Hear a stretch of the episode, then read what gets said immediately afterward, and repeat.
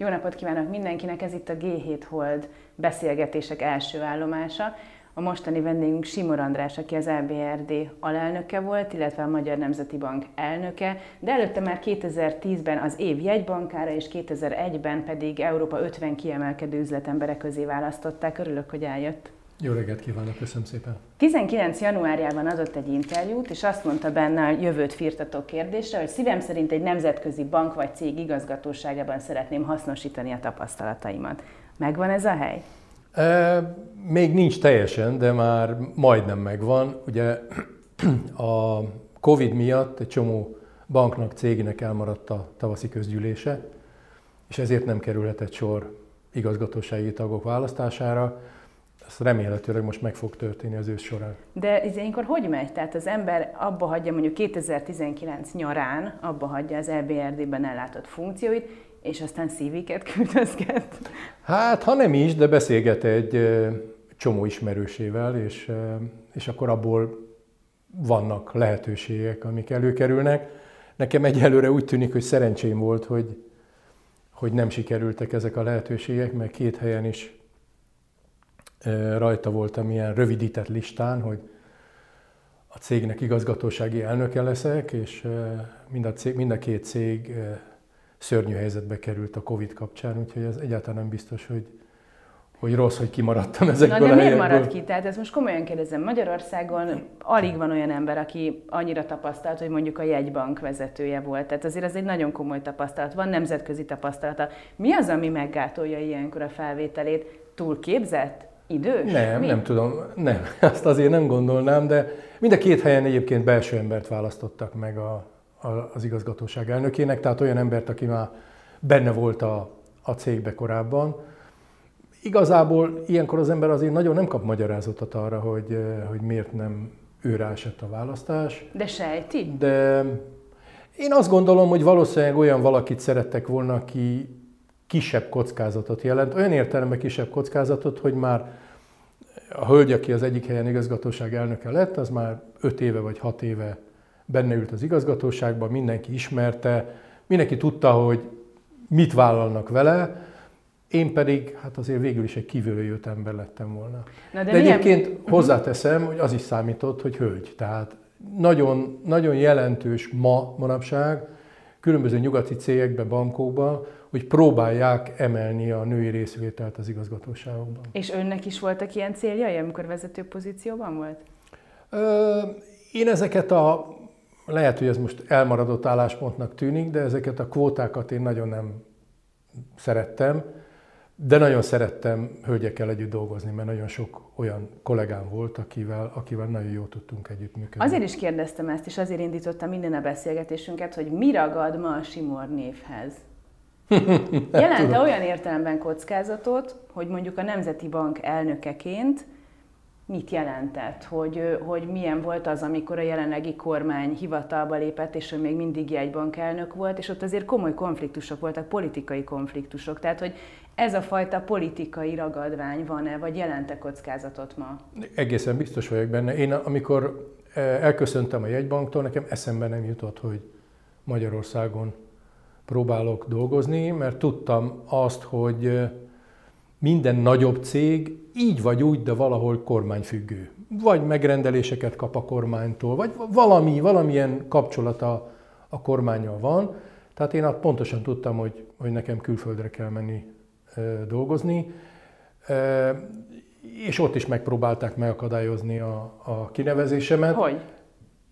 Hát, hogy megpróbálták leszavazni az igazgatóságba, aztán nem sikerült. De, és most sem magyarországi cégnél keresek munkát, hanem, hanem külföldinél. Ezzel számolt akkor is, amikor elnök lett, hogy ez így nem, lesz? egyáltalán nem. Én nem, nem vagyok politikus alkat, semmiképpen nem akartam én a politika részévé válni, valószínűleg ez naív elképzelés volt az én részemről, és akkor azt gondoltam, hogy ez teljesen politikamentes.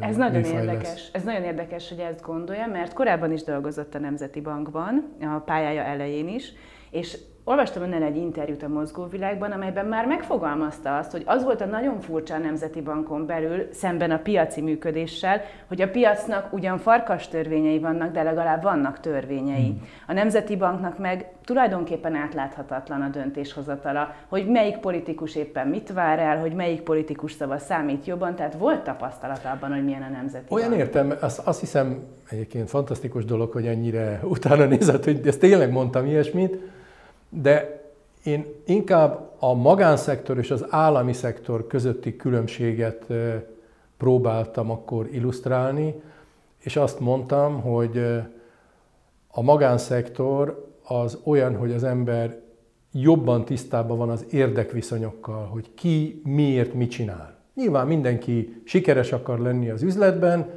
és ennek érdekében cselekszik, és ez egy kiszámíthatóbb környezetet jelent.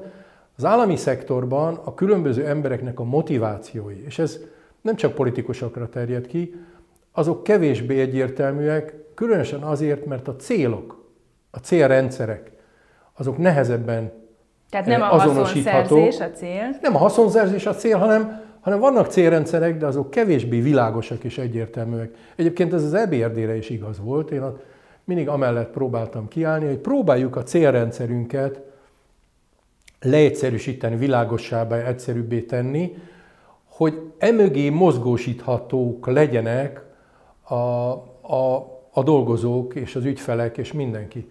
Ez egy állami cégnél, e, különösen nem egy vállalatnál, egy állami vállalatnál, nem egy állami intézménynél, azért sokkal nehezebb és e, komplexebb célrendszerek működnek, és emögött nehezebb kiismerni az érdekviszonyokat. Mondjuk az EBRD-nél önnek mondjuk volt egy olyan kijelölt célja, hogy olyan országok bankrendszerét tisztábbá és átláthatóbbá tenni, amely országok egyébként így még támogatást se tudnak fogadni, mert a bankrendszerük korrupt?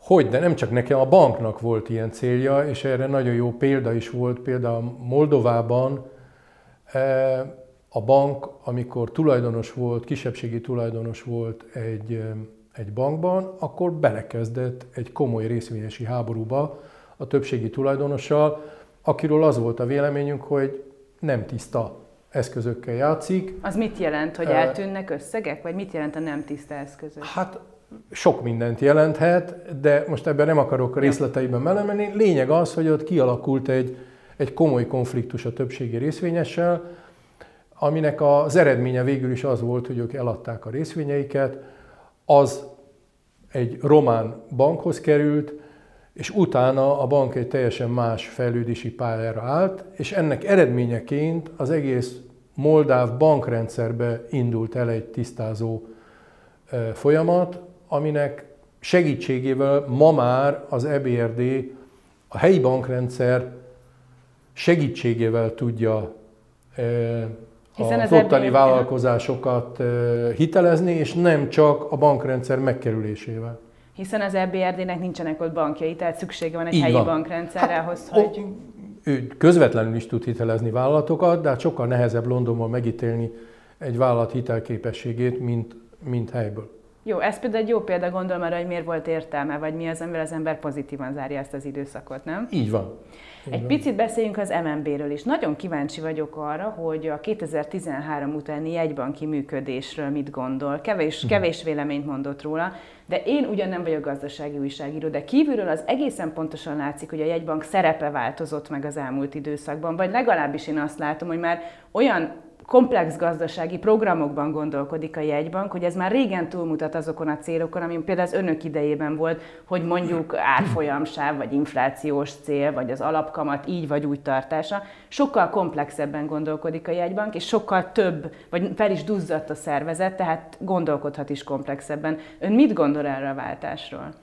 Tehát először is én nagyon szigorúan próbáltam ahhoz tartani magam, hogy nem kritizálom a, szervezetet, amit ott hagytam, mert én azt gondolom, hogy amíg az ember ott van, addig kell megvalósítani az elképzeléseit, aztán hagyni kell az utódjának, hogy megvalósítsa a saját elképzeléseit, és akármennyire is egyetértek, vagy nem értek egyet azzal, ami történik, azt a bankot, azt én mindig valamennyire magaméhoz tartozónak gondolom. Ennyi idő elteltével? Szerintem örökké. és én nem tartom teljesen ízlésesnek, hogy én most oda belepiszkítsak abba, abba a fészekbe. Úgy, Tehát piszkítana, nem dicsérne. Ne, most ez mindegy. Nyilván dicsérni könnyű, kritikával élni nehezebb, de én azt gondolom, hogy inkább semmit. Jó, de az elvek érdekelnek. Erről visszatérve a jegybanki szerepváltásról Visszatérve erre, én azt gondolom, hogy alapvetően megváltozott a jegybanki filozófia az elmúlt években. Ugye volt egy inflációs időszaka a világnak, ami létrehozta ezt a független jegybanki koncepciót, ugyanis azt tapasztalták a döntéshozók, hogy a jegybank, amely kormányzati függőségben van, nem tudja az inflációt kordában uh-huh. tartani. Volt egy kontrollfunkciója. Mert, mert, mert a kormányzatnak rövidtávú céljai azok mindig fontosabbak, és a pénzköltés az mindig fontosabb, és ezért az inflációt nem tudták lehozni egy alacsony szintre abban a struktúrában. Létrehozták a független jegybankot, és a független jegybanki rendszer a világban az képes volt az inflációt lehozni egy alacsony szintre. De a előző válság óta, a 2010-es években a magas infláció már nem probléma. Éppen ellenkezőleg, ha valami, akkor inkább az alacsony infláció a probléma. Hogy meddig, nem tudjuk, de jelenleg az alacsony infláció a probléma. Az a probléma, hogy a gazdaságok nem növekednek, az infláció alacsony, a munkanélküliség sok országban viszonylag magas, és ez egy más kormányzati, banki kapcsolatrendszert tett szükségessé. És bár a jegybankok manapság még de jure függetlenek, de de facto már rég nem függetlenek, és egy nagyon szoros együttműködéssel dolgoznak a, a különböző kormányokkal. Nagyon fontos, amit mondott, és ezt nem tudom elengedni a fülemet az inflációval kapcsolatban. Egyrészt ha olyanok hallgatják a műsort, akik nem igazán járatosak a gazdaságban és a gazdaságpolitikában, akkor nem értik, hogy miért fontos az infláció. Tehát mondjuk, hogy ez egy közgazdasági alapító, hogy valamekkora infláció kell. Ezt mondjuk szögezzük le, és akkor innen érthető az, amit ön is mondott. Ugyanakkor ma a világban a legtöbb helyen, vagy nagyon sok helyen az a probléma, hogy nincsen infláció. Ha az ember követi mondjuk a Fed elnökének nyilatkozatait, látja, hogy probléma, vagy Németország, nincsen infláció, valahogy kéne csinálni. Magyarországon van. Akkor itt jól csinálta a jegybank, nem? Én azt gondolom, hogy az infláció valószínűleg nagyon sok tényező befolyásolta. Én azt hiszem, hogy Magyarországon az egyik legfontosabb tényező az infláció emelkedésében a, a forint árfolyamának gyengülése volt, ami lehet, hogy inflációs szempontból jó, más szempontból én azt gondolom, hogy nem jó. Tehát nem biztos, hogy hogy ez a legjobb eszköz egy inflációs... Milyen szempontból nem jó? Hát, ha kilépek az országból, abban a pillanatban ma 30-40 százalékkal kevesebbet ér a pénzem, mint mondjuk 8-10 évvel ezelőtt. Tehát azért az szerintem annak, aki ezt az országot elhagyja hosszabb, rövidebb időre, akár szabadságra, akár így vagy úgy, az valószínűleg számít, és ennyivel kevesebbet ér a pénzünk mondjuk a szlovákokhoz képest. Hát ez nem egy jó érzés szerintem. De vannak olyan szempontok, meg olyan számok, amire viszont jól hat az alacsony forint. Hát mondják azt, hogy az exportot támogatja. Most ehhez képest jelenleg a fizetési mérleg az nagyjából egyensúlyban van, ha jól tudom, miközben mondom a forint az körülbelül 30-40 százalékot gyengült az utóbbi tíz évben a, az euróhoz képest, és akkor több, többletbe volt a fizetési mérleg. Tehát akkor most hogy van? Uh-huh. Tehát az nem ilyen egyszerű, hogy leértékeljük a forintokat, és akkor majd szalad az export. Tessék ezt megkérdezni a, az angoloktól, akiknek szintén van egy nagyon gyenge fontjuk, és egy negatív fizetési mérlegük. Tehát ezek, ezek bonyolultabb összefüggések. Tehát összességében az inflációból nem szűrhető lesz semmi. De akkor hadd kérdezzek valami mást. Abban is látszik egy óriási változás, hogy amíg ön volt a jegybank elnöke, addig a jegybanki alapkamat jóval magasabb volt, mint amilyen most a jegybanki alapkamat. Én ha jól sejtem, akkor a bankközi kamat is magasabb volt, mint amilyen most.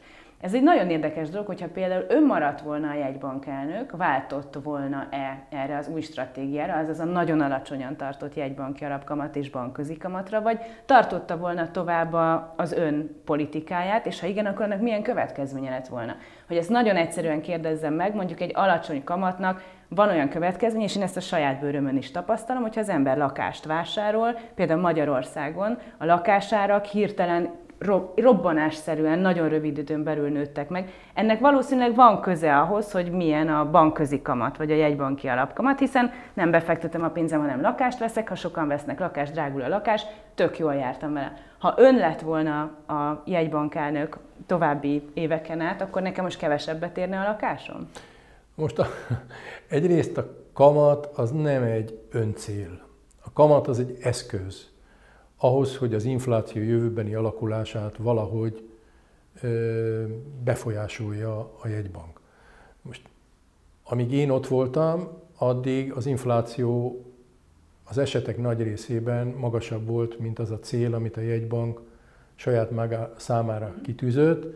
Igazából talán vicces vagy véletlen, de a jegybank azt hiszem tíz év után először abban a hónapban érte el az inflációs célt, amikor, amikor én eljöttem, és onnantól kezdve az infláció lefelé uh-huh. haladt. Értelemszerűen egy alacsony inflációhoz más kamatszint tartozik, mint egy magasabb inflációhoz. Tehát Mi hosszú ideig küzdöttünk volt? azért, hogy ezt az inflációt célra lehozzuk. Amikor eljöttem, akkor ez éppen sikerült. Ezek után nyilvánvalóan egy másféle tehát önök is erre felé mentek volna a folyamatos csökkentés. Hogy pont ugyanide, azt nem tudom, mert ahhoz nem vagyok eléggé információ birtokában, belső információ birtokában, de valószínűleg egy alacsonyabb kamatszintet indukált volna az az alacsony infláció, mint, mint, mint a korábban volt. Tehát ugyanennyit érne a lakásom.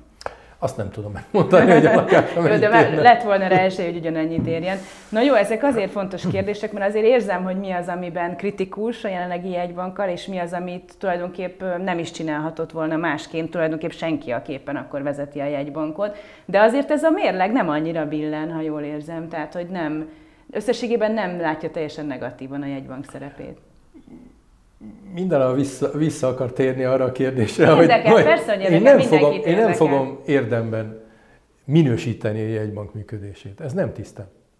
Még akkor sem, hogyha tíz éve elhagyta, már majdnem Igen. tíz éve elhagyta az épületet, és jó, rendben, akkor lépjünk tovább valami egészen más, hogy hogyan juthat el valaki a jegybank elnöki székig. Ő nagyon sok mindenem ment át előtte, és hát egyébként a jegybanknak is volt, volt munkatársa, viszont nagyon érdekes, hogy egy interjúban a mozgóvilágban jóval a 2000-es évek elején azt mondta, hogy ha 50 leszek, minden másként lesz, mert ez nem egy egészséges életforma.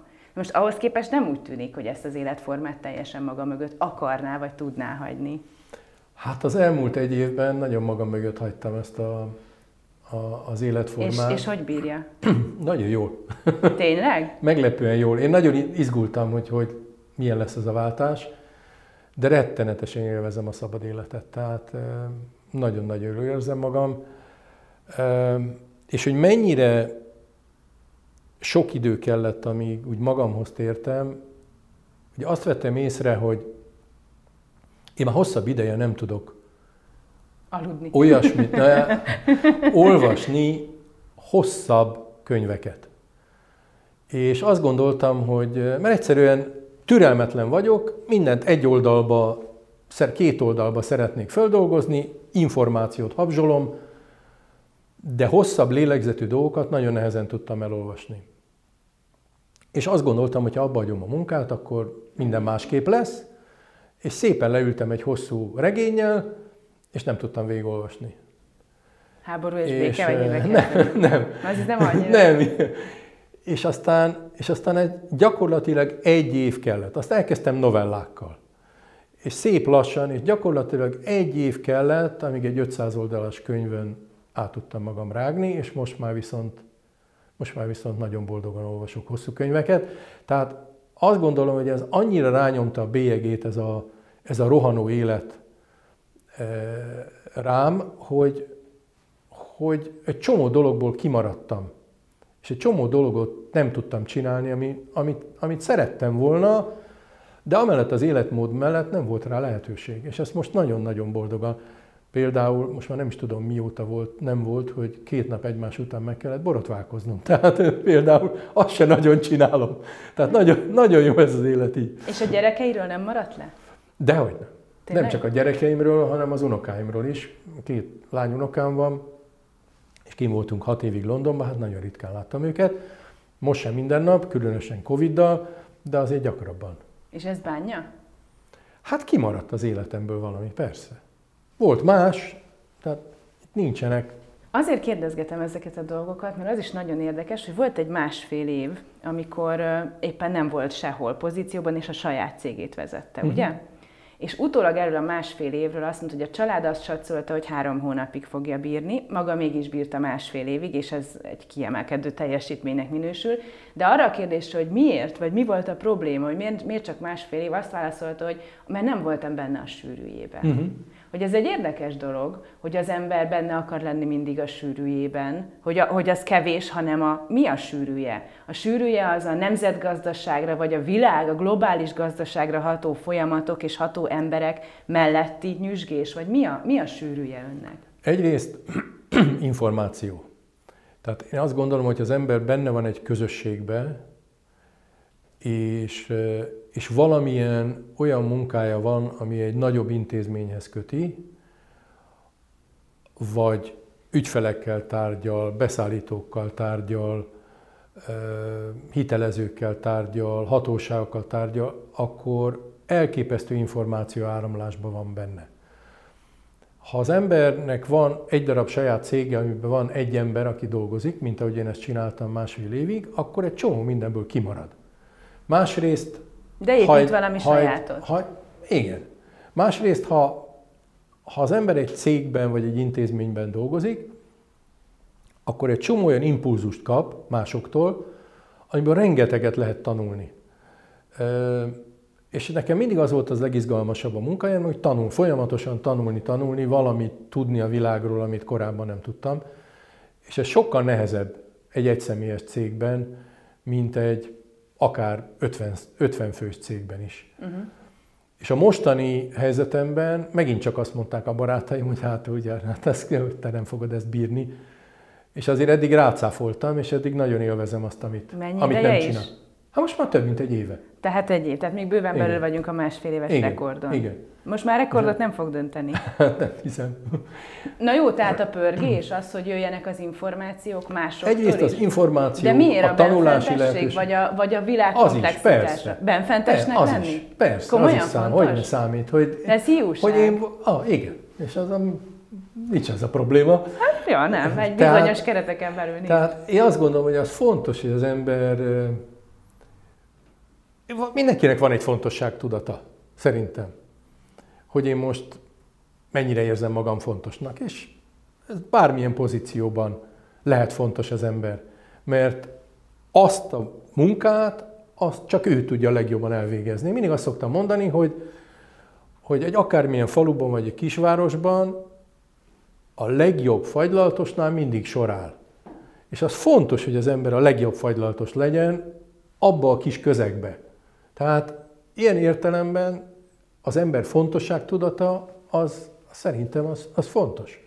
Egyetértek, ugyanakkor az nagyon érdekes, hogy amikor kinevezték a jegybank elnökének, akkor sokan kritizálták, hogy nincsen monetáris tapasztalata.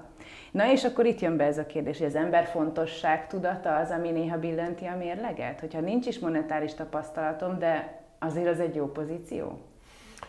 Én azt gondoltam akkor, hogy van egy csomó olyan tapasztalatom, ami mellett ezt a feladatot el tudom látni, a többiben meg tanulni fogok, és olyan gyorsan fogok tanulni, amilyen gyorsan lehet, és támaszkodhatok egy olyan környezetre, ami viszont nagyon stabil tudással ö, jár. Király Júlia írt egy könyvet erről az időszakról, a Tornádó oldalszele, és azt írja benne, hogy ő egy unalmas időszakra számított, amikor ön felkérte őt alelnöknek, és mondták is neki a többiek, hogy nyugodj meg, lesz időd megírni, még a doktoridat is meg tudod írni, mert ez egy halál unalmas dolog, ez a Nemzeti Bank. Erre nyilvánvalóan rácáfolt az önök időszaka, de erre számított? Unalmas, unalmas hat évre? Nem, unalmas hat évre nem számítottam, de hát nyilván arra sem, ami, ami bekövetkezett, mert arra nem sokan számítottak. Na az viszont tanulási időszaknak, hát extra, vagy Abszolút. különleges. Tehát nem Abszolút. is tudom, hogy Szóval a klasszikus jegybankelnöki működés nem abból tanulja meg az ember, hogy jön egy világgazdasági válság, vagy igen? Hát nem, de az viszont gyorsan lehet tanulni. Hát gyorsan lehet tanulni nagyon sok mindent, ugyanakkor sok hiba, hiba lehetőség is van benne. Természetesen. És arra például nagyon kíváncsi vagyok, hogy ön mennyire önkritikus a devizahitelezéssel kapcsolatban. Tehát a devizahitelezés Magyarországon nagyon elszaladt. Ez nem 2007-ben indult, már előtte is elindult a folyamat, de hát önök vezették a jegybankot, amikor lett volna lehetőség óriási felkiáltójeleket kitenni, vagy, vagy nagyon hangosan szólni. És mégsem sikerült. Nem sikerült, vagy nem volt rá szándék? Szándék volt rá, eszköz nem volt hozzá. Tehát nagyon más helyzetben van ma egy bank, amikor a jegybank része felügyelet, a jegybank szabályokat tud hozni, akkor nem tudtunk szabályokat hozni, és másrészt az erőviszonyok az országban nagyon mások voltak. Tehát a bankrendszernek akkora lobby ereje volt, a kormányzatnál? Hogy, hát nem csak a kormányzatnál, hanem a parlamentben is. Uh-huh. Ami mellett, hogyha a bankrendszer nem akart valamit, akkor gyakorlatilag az keresztül vihetetlen volt a, a, a kormányzatban és a parlamentben is. Tehát, hogy is mondjam, annyi erőnk volt, hogy kiabálni tudtunk. Most azt lehet vitatkozni, hogy elég hangosan vagy elég sokszor kiabáltunk-e, de ennél több nem volt. Uh-huh. Hiába látták, hogy merre megy a folyamat, hát hiába azt nem, látták. Azt nem merném állítani, hogy mi pontosan tudtuk, hogy mi fog történni, de az biztos, hogy láttuk a veszélyeket, és az biztos, hogy a jegybank egyébként nem csak az én időszakomban, már az én időszakom előtt is e, többször fölhívta a figyelmet a devizahitelezés problémáira, de ennél többre nem tellett az erőnkből, meg a mandátumunkból. És a tehetetlenséget azt hogy viseli, ha az ember szól, rosszul, szól, és nem hallja? Nagyon rosszul. Akkor mit csinál ilyenkor? Hát frusztrált, és becsapja az ajtót. És otthon. ön csapkodta? Hát csapkodtam. De otthon vagy a de, bankban? Hát inkább otthon. A bankban izgalmasabb lett volna, kiszakadta az ajtókeret a közpénzből, vagy nem tudom. Jó, tehát hogy, tehát, hogy azt mondja, hogy volt egy ilyen tehetetlensége a történetnek, hogy hiába kiabáltak. Ez azért az ember fontosságába vetett hitet megingatja. Hát persze. Illetve helyére teszi. Vagy igen, hát ezzel is el kell számolni, hogy akkor most igen. hogyan tovább. Ezt sokszor rólják föl önnek egyébként ezt a hibát. Hogy? Hát, hogy a devizahitelezést elengedte a jegybank akkor. Értem. Én azt gondolom, hogy a lelkiismeretem tiszta ennek kapcsán más volt a helyzet, más volt, más volt a felállás, más volt, mások voltak a hatalmi viszonyok. A Pál utcai fiúkban a Boka mondja azt, amit Király Júlia is idéz a könyvében, hogy most az elnöki tisztemet letettem, és tábornoki üzemmódra váltok. És ő azt mondja, hogy ott akkor egy ilyen hangulat volt. Ön tábornok lett akkor? Vagy érezte ezt a harci ezt, kihívást? Ezt a, ezt a Júli arra az időszakra mondja, amikor kirobbant a válság, és tényleg válság üzemmódba kellett lépnünk, és én tényleg egy más attitűdöt, más viselkedési formát vettem át. Én előtte azt gondolom, hogy próbáltam konzultatívabb módon működni, de azt gondoltam, hogy egy válság idejében ott gyorsabb, pörgősebb munkamenetet kell felvenni. Ami azt is jelenti, hogy az ember több, több minden dönt egy maga? És, és döntések, gyorsabb döntésekre van szükség, és időnként a döntéshozónak olyan kockázatot kell felvállalni, amit talán egy békeidőszakban nem kell megcsinálni. Tehát egy demokratikusabb, sok vitával járó működést felvált egy kicsit szűkebb, vagy egy személyi döntéshozatal ilyen esetben? Nem, hát azért ez túlzás, mert a jegybankban nagyon világos szabályok vannak, hogy kinek miről lehet döntenie, és a monetáris tanács a legtöbb kérdésben a, a döntőbíró. De nyilván vannak olyan dolgok, nem mindenben, és akkor vannak határesetek, ahol viszont fel kell vállalni egy egy elnöknek döntéseket. Ön keménykezű elnök, keménykezű vezető, és most már nem csak a jegybankra értem. Hát ezt másoktól kéne megkérdezni. Ők azt mondják, igen. Én, én, én önmagamat nem érzeztem keménykezűnek. Hanem inkább véleményeket meghallgató ütköztető? Az két külön, ez nem ugyanaz. Na. Tehát eh, lehet valaki véleményeket meghallgató és keménykezű, illetve véleményeket nem meghallgató és nem keménykezű. Tehát, tehát ezek, ez a kettő ez nem ugyanaz a kategória szerintem. De ő inkább keménykezűnek mondaná magát? Én akkor? nem gondolom, hogy én keménykezű vagyok. Nem. Ha nem? Nem. Én azt gondolom, hogy én próbálok méltányos viszonyokat teremteni egy, egy intézménye és egy cégen belül, de ugyanakkor azt is tudom, hogy van egy pont, ahol döntést kell hozni, és az a döntés nem biztos, hogy mindenkinek meg fog felelni. De nagyon szereti a kockázatot. Én? Nem? Nem. Tényleg Egyáltalán nem? Egyáltalán nem. Nem, nem, nem. kockázatvállaló? Én, én azt gondolom, hogy alapvetően kockázatkerülő vagyok. Na például, amikor elkezdett tőzsdézni, akkor kockázatvállaló vagy kockázatkerülő volt? Már hogy értem? Milyen értelemben? Amikor először elkezdett saját pénzén tőzsdézni. Én viszonylag alacsony kockázattal dolgoztam mindig. És működött? Szerintem igen, nagyjából igen. Nem volt olyan nagy buktája a tőzsdén, hogy egyszer csak eltűnt minden? Nem. Ebből is látszik, hogy kockázatkerülő vagyok, viszont nagyon nagy sikereim sem voltak. Na jó, hát kis lépésenként nyilvánvalóan. De úgy olvastam, és ez nagyon érdekes, hogy például önnek része volt abban, hogy olyan részvények a tőzsdére kerültek, mint a Cvak, a Richter, a Soproni sör, ugye? Hmm. A, a Tesco-nak az elődje, a Globál, Globál hmm. Áruházánc, és a MOL. Ezeket tényleg ön vitte tőzsdére? Hát nem én. Hát jó, hát szóval ön is ott volt. Volt az a cég, ahol én dolgoztam, az a Kreditanstalt Értékpapír RT, amelyik szerintem a tőzsdei bevezetéseknek a hát 60-80 százalékát végezte a 90-es években, nem számszerűen, hanem tőkenadságot ö, tekintve, hát akkor volt ugye a Magyar Telekom, a MOL, az OTP, a Richter, ez a négy cég, az nagyjából lefette a, a tőzsde túlnyomó részét tőkeerőben. És mi kellett ahhoz, hogy éppen önök vigyék őket tőzsdére? Hát versenyezni kellett a többiekkel. És mindent önök nyerték. Miért? Hát most mondhatnám azt, hogy jobban volt, jobbak voltunk, de valószínűleg, valószínűleg szerencsénk is volt. Néhány jó fogásunk volt az elején, és ez lendületet adott a cégnek. Tehát egyszerűen kiemelkedtek a jó bevezetésekkel, és ezért? Igen, néhány jót húztunk az elején, és ez olyan lendületet adott a cégnek, hogy utána egyik kézből a másik kézbe adtak minket. Szeretnék egy kicsit ilyen történelemhez kötődő részeket, vagy kérdéseket föltenni, mert ez nagyon izgalmas, és én ezt nem tudtam önről hogy akkor, amikor Margaret Thatcher miniszterelnök volt Angliában, akkor én éppen Londonban volt, és mhm. onnan nézhette végig, hogy mit is csinál Margaret Thatcher. Uh-huh. És azért annak az eleje nem volt egy könnyű menet. Tehát sztrájkok, bányásztrájk, ezt mind le kellett verni, át kellett nyomni. Ön mit látott akkor ebből közgazdászként?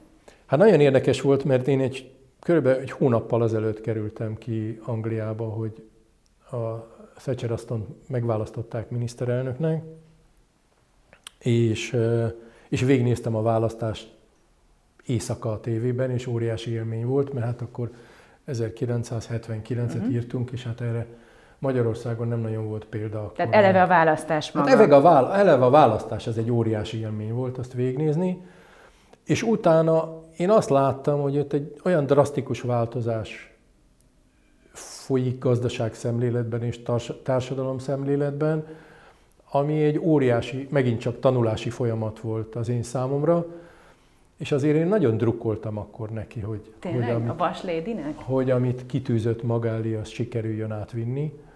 Mert azt, azt láttam, hogy gyakorlatilag az angol gazdaság az egy lebénított, fagyasztott állapotban volt, és ezt föl kellett rázni, és föl kellett szabadítani.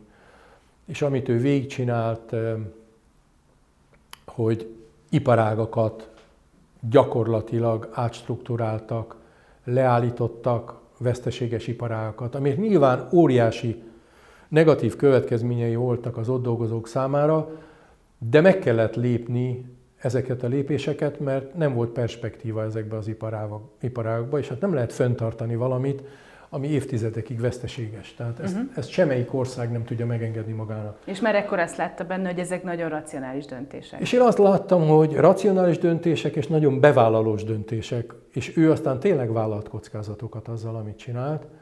A privatizáció, amit végigcsinált, az egy fantasztikus folyamatot indított el. Na erről, de erről mondjam, sikerült hogy, megcsinálni. Mert hogy nálunk nem feltétlenül indít, indított el ezt a fantasztikus folyamatot a privatizáció. Szóval ott miért? Hát ezzel nem biztos, hogy egyetértek, mert igazából most képzelje el, hogyha az OTP, a MOL és a MATÁV állami tulajdonban lenne, akkor milyen szolgáltatást adnának. Lehet, hogy akkor is lehetne válni telef- telefonra 6 hónapot, mint a szocializmusban.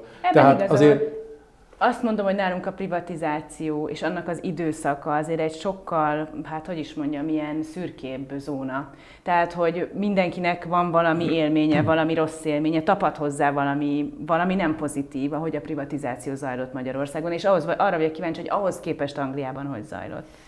Angliában sokkal több volt a, a, az aránya az olyan privatizációknak, amikor egy céget tőzsdére bevezettek. Uh-huh. És ez sokkal kevesebb kritikát váltott ki, mint az, amikor egy céget XY-nak eladnak, Igen.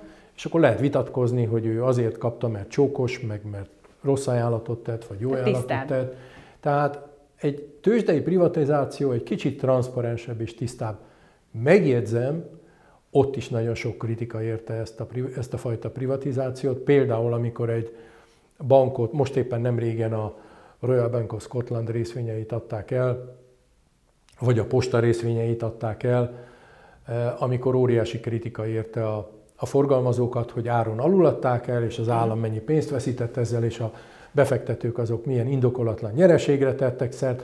Tehát egy privatizáció az soha nem egy konfliktusmentes folyamat, és amikor ilyen állami vagyon és állami pénzről van szó, azt mindig nagyon sok kritika éri, és nagyon nehéz meghatározni, hogy pontosan mi ez a jó ár, mert ha túl drágán adják, akkor az a baj, ha túl alacsonyan adják, az a baj. Ha jó vállalatot adnak el, akkor az a baj, ha rossz vállalatot adnak el, az a baj. Tehát igazából, ha sapka van rajta, ha nincs rajta sapka, tehát ebből nagyon nehéz jó kijönni. Nyilván nem azt akarom ezzel mondani, hogy nem lehetett volna jobban csinálni, persze mindent lehet jobban csinálni, de én azt gondolom, hogy ez egy olyan folyamat, amiben bele van vésve bele van írva az, hogy ez, ebből balhé lesz, mindig mhm. balhé lesz.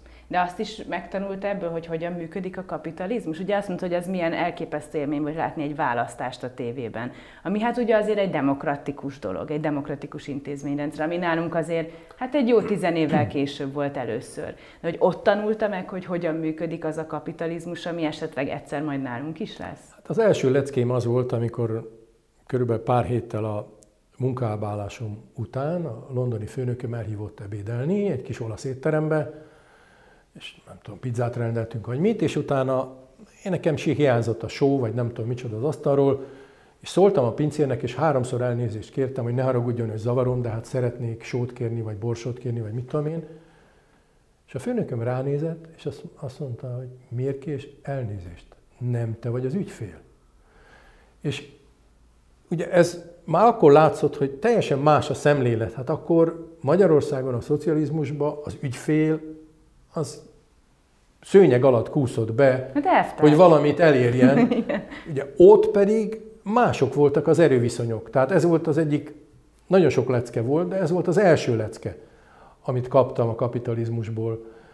De, de csomó minden az ember, persze. Én olvastam egy másik nagy leckéről is, amit kapott a kapitalizmusból egy ügylet kapcsán brit és magyar bankárok együtt csinálták azt az ügyletet, és a britek kaptak jutalmat, a magyarok meg nem. Ez is egy lecke a kapitalizmusban, nem? Ja, hát ez akkor volt, amikor még óriási jutalmak voltak divatosak a bankszektorban. Ez ma már a, nem, bocsánat. Hát ma már nem annyira. Tényleg? Én mindig azt hittem. Mások az arányok a fizetések és a jutalmak között. Régen... De ha, de ha a fizetések magasabbak, akkor mindegy, hogy változott az arány. Hát, nem. jó, mindegy. Kérdezze meg azokat, akik ott dolgoznak, nem mindegy. Na a lényeg az, hogy ez a 80-as években volt, amikor egy magyar bankban dolgoztam Londonban, és nagyon sikeresek voltunk, nagyon sok pénzt kerestünk e, már a banknak, és ennek megfelelően nagyon jó jutalmakat osztottak évről évre, ami az éves fizetéseknek a többszörösére rugott. Igen ám, de én, mint magyar kiküldött, ezt a pénzt nem kaptam meg, illetve névleg megkaptam, de utána rögtön haza kellett utalnom a Magyar Nemzeti Bank számlájára. Majd el lehetett menni ünnepelni a kollégákkal a nagy jutalmat, és nem elárulni, hogy az a pénz az nem az enyém. De legalább meghívták? Vagy úgy hát nem, együtt, együtt mentünk. Na jó, de úgy intézte, hogy ők hát nem, hát mindenki, kaptak jutalmat. Hát most ez hogy volt, nem tudom, mindenki gondolom befizette a saját részét a jutalmat. De ez érdekes, hogy be kellett fizetni a Magyar Nemzeti Bank számlájára azt a jutalmat, amit kint kaptak, azért, mert ez a Magyar Nemzeti Banknak volt egy leányvállalata a Londonban. Így van, és mi mindig magyar kiküldöttként, magyar alkalmazottként dolgoztunk ott, és nem mint helyileg, hely, helyileg felvett munkatárs. És akkor ez azt jelentette, hogy az ember kap egy havi fizetést, de a jutalmat azt be kell utalni a közösbe? Igen. Tehát elveszítette onnantól Igen. kezdve az az De nem, fél nem maradt nekünk, persze. Azért ez furcsa lehet, vagy ezt furcsa lehet ott hát végezni, hogy ez furcsa. a kapitalizmus kontra szocializmus. Ez nagyon furcsa világ volt akkor, igen.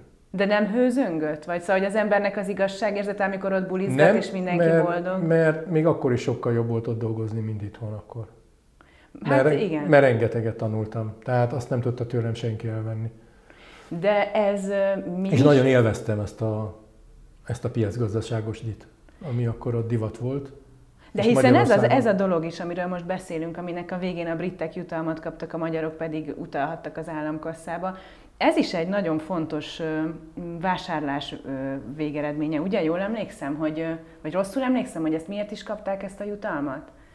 Hát, a kelet-európai piac megroppanása az egy alapja volt ennek. Igen, ugyanis ugye mi akkor váltókkal kereskedtünk, és nagyon sok közép-kelet-európai ország adósságait vásároltuk föl. Volt akkor egy komoly válság 81-ben, amikor Lengyelország, Románia átütemezést kért, és ezért megingott a bizalom a kelet-európai váltókkal szembe, például az orosz adósságokkal szembe, és, vagy akkor szovjet volt uh-huh. még, és mi bőszen vásároltuk, miközben senki nem bízott benne, hogy a szovjetek fizetni fognak. Jó nagy, magas kamatokkal fölvásároltuk ezeket az adósságokat, majd két év után, amikor egyrészt a kamatok is lejjebb mentek, mert éppen az infláció lejjebb ment Amerikában, és ezért a kamatokat is lejjebb tudták vinni. Másrészt visszatért a bizalom, részben a kelet-európai adósságok iránt, akkor meg hatalmas nyereséggel eladtuk ezeket. De ez kockázatos volt, ugye, ha a kockázatvállalásról Ez kockázatos beszéltünk. volt, igen. Hogy hát, hogyha senki nem hitt benne, önök miért? Hát egyrészt hivatalból tudtunk hinni benne, mert mi is kelet-európai részek, részek voltunk, és, és... És el kellett hinni, hogy nem biztos ismeri, Ezt nem tudom, hogy belefér de biztos ismeri ezt a viccet, amikor a nyugdíjas bácsi bemegy az OTP-be, és a 80-as években is megkérdezi, hogy biztonságban lesz -e az ő 10 forintos megtakarítása, és mondják, hogy nyugodjon, nyugodjon meg, bácsikám, biztonságban lesz, ha az OTP-nek baja lesz, akkor a magyar állam jót áll érte. Azt mondja, jó, jó, de mi van, hogyha a magyar állam és megbukik? Azt mondja, hát akkor nincs baj, mert a szovjet állam jót áll érte. Azt mondja, rendben van, de mi van akkor, hogyha a szovjet állam is megbukik? Azt mondja, az OTP és előadó azt mondja, és bácsikám, nem ér az mag magának 10 forintot? Igen, ez jó. Kicsit a magánnyugdíjpénztár jutott volna eszembe, de, de mindegy, ez csak egy hirtelen gondolat. Szóval ez egy izgalmas dolog, hogy ott mégiscsak kockázatot kellett vállalni. Hogy? És persze. őszinte leszek. De nem egyedül vállaltam Nem egyedül, világos, világos. Csak mégiscsak egy olyan döntés, ami nem evidens, vagy nem annyira, vagy hát a piac egy bizonyos logikája szerint jó döntés. De például van egy másik ügy, ami, ami szintén nagyon izgalmas számomra, a Postabank. Erre szerintem mindenki emlékszik. Én gyerekkoromból áll emlékszem, hogy hátradől a maci, és akkor ez volt a Postabank reklám, ugye ezt Geszti Péter találta ki egyébként. De hát persze azt is mindenki tudja, hogy a Postabank egyszer csak bedőlt. És azt is lehet tudni, hogy annak volt egy könyvvizsgálója. A könyvvizsgálója a Deloitte volt. És hát nyilván ez egy rettenetes presztízsvesztesség lehet egy könyvvizsgáló cégnek, ha az általa vizsgált bank egyszer csak lehúzza a rolót, és ön akkor vállalt el a Deloitte vezetését, vagy regionális vezetését, amikor ki kellett jönni ebből a helyzetből. Tehát én nem tudom, ez lehet, hogy nem jó szó rá kockázat, de válságkezelés, abban biztos vagyok. Hogyne. És an- akkor annak az volt a logikája, hogy én egy nagyon sikeres 7-8 évet hagytam magam után a, a kreditánstaltal, ahol én úgy érzem, hogy csúcsra vittünk egy, egy vállalkozást, a semmiből, mert nulláról indultunk, és ugye nagy kérdés volt, hogy akkor hogyan tovább. És én azt gondoltam, hogy most akkor lehet, hogy meg kéne próbálni válságot menedzselni, mert azt még, mert azt még nem próbáltam Aha, az életemben. Ez így megy. és akkor valami nagyon mást kéne csinálni, mert beülni egy cégbe, ami viszonylag jó állapotban van, és azt egy kicsit feljebb vinni még, az már nem volt akkora, akkora kihívás. Hát igen, értem.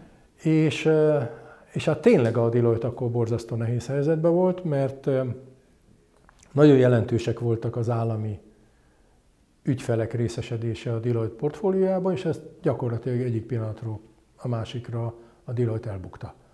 Hát nem véletlenül a, nyilván, Akkor, amikor a, a Postabank tönkrement, és egy teljesen új céget kellett építeni, új ügyfélbázissal, új kultúrával, és sokszor új emberekkel, és új üzletágakkal. És hát az akkor három-négy évig nagyon masszív válságkezelés volt, és, és nagyon nehéz volt, igen. A Király Julia könyvben az is benne van, hogy a Postabank eladásában is abból a szempontból érintett volt. Érdekes, hogy a Király Julia állt a Postabank oldalán, tehát az el akarják adni, és ön pedig annak a banknak adott tanácsot, aki megvette végül a Postabankot. Ez olyan érdekes, hogy valaki a magyar bankrendszer egyik legnagyobb drámájánál, mert azt hiszem, hogy ez az talán nevezhető a rendszerváltás utáni legnagyobb drámának, hogy ennyi ponton benne van. És például ez is érdekel, hogy a Deloitte-ot újraépíteni, abból a vesztességből, amit szerintem presztízsben is, meg ezek szerint ugye rendesen befektetőkben, meg, meg mindenben elveszített, de közben meg tanácsot adott, hogy miért vegye meg valaki a postabankot. Hát nem közben, ez jóval utána volt, mert ugye a Deloitte-ba én oda kerültem 99 év végén, a postabank privatizációja meg 2004. Már nem emlékszem pontosan, hogy mikor volt, de de jó néhány évvel utána, és addigra az már egy nagyon más Deloitte volt. Tehát ebbe beletartozott olyan fájdalmas dolog is, hogy a dolgozók 40%-át, 30-40%-át el kellett küldeni, üzletágat masszívan vissza kellett vágni, és nagyon sok mindent máshogy kellett csinálni, igen. De azért azt summázhatom nagyjából, most ezekből az apró részletekből, amit kiemeltem az életéből, hogy ez a máshogy csinálni, vagy újat keresni, a sűrűjébe lenni, esetleg szinte zöldmezősen felépíteni, ez, ez, ezt keresi? Hát akkor, most nem tudom, hogy ennyi idős fejjel még ugyanezt keresném -e, de akkor biztos, hogy ezt kerestem, igen. Az például nagyon érdekel, hogy bárki a családból követi-e önt ezen az úton. Hát bevállalósak a gyerekeim, szerencsére, igen. És valamelyik akar bankárnök lenni? Azt nem. Semmiképpen nem. Hát még talán közgazdász, de bank, bank, bank nem. Tehát, hogy kedvük lett ehhez, vagy inkább azt látták, hogy ez így nem jó? Én szerintem ők ebből a szinte 24 óráig dolgozom egy nap, a dologból azért tanultak, és azt gondolom, hogy ezt szeretnék elkerülni. Ugyanakkor vállalkozóbb természetűek, mint én voltam. Tehát úgy tetszik, ők ők inkább bírják a kockázatot, mint én, szerintem. Érdekes. Szerintem, aki vállalkozást alapít, az önmagában egy nagyobb kockázat, mint elmenni állásba egy nagyobb intézményhez. Hát a fene tudja, hogy ha a 2010-es években lett volna pályakezdő, vagy a 2000-es években, akkor hogy tett volna, nem? Még az is Gondolkodik lehet, ezen, hogy mit csinált volna másként egy másik időszakban? Szóval mennyire volt belőle a kényszerpálya, vagy a saját döntés? Nem, nem, nem, nem szoktam én, nem szoktam visszapörgetni nagyon történelmet. Még azt mondja meg, hogy azért nyilván hát jó, egy jó élet biztosított, hogy mit kezd ezzel a jó élettel, vagy mennyire fontos, hogy legyen? Én szokták mondani, hogy a pénz nem boldogít, erre ez, ez így van, de a hiánya boldogtalanít. Tehát... Ez így jó, így, így beleegyezem, igen. De ön például Úgyhogy... gyűjt például festményeket, vagy, vagy könyveket, vagy költ olyasmire, ami, ami nem, tényleg csak azért szoktam festményeket vásárolni, de szinte kizárólag a bátortábor akcióin. Tehát, és akkor ez jótékonysági cél. És ez jótékonyság, de nyilván akkor már olyat veszek, ami tetszik. Úgyhogy azt, azt szoktam, de nem, nem, igazából költöm a pénzt. Mire? Ezt akarom hát, megtudni. Uta, utazni ugye most nem lehet, de például ugye, tavaly volt egy, egy hónapos befizetett nyaralásunk egy olasz körútra, hát a sajnos gajra ment, most lefoglaltam újra ugyanezt 2021-re, hát meglátjuk hogy, meglátjuk, hogy sikerül-e, de utazásra szeretnék pénzt költeni, sportolásra, síelni szeretek, vitorlázni szeretek. És azt el tudja képzelni, hogy egyszer csak azt mondja, hogy teljesen kiszáll, és csak ilyesmit csinál mostantól? Én nagyon el tudom képzelni. Tényleg? Hogy, Persze. Hogy hosszú távon, hogy marad a vitorla? Egy a... barátom felesége mondta, hogy még senki nem panaszkodott a halálos ágyán arra, hogy nem dolgozott volna eleget. és ez is így van, hogy ez már, ez már pipa az elég dolgozás. Igen, így van. Köszönöm szépen, hogy beszélgettünk. Nagyon szívesen.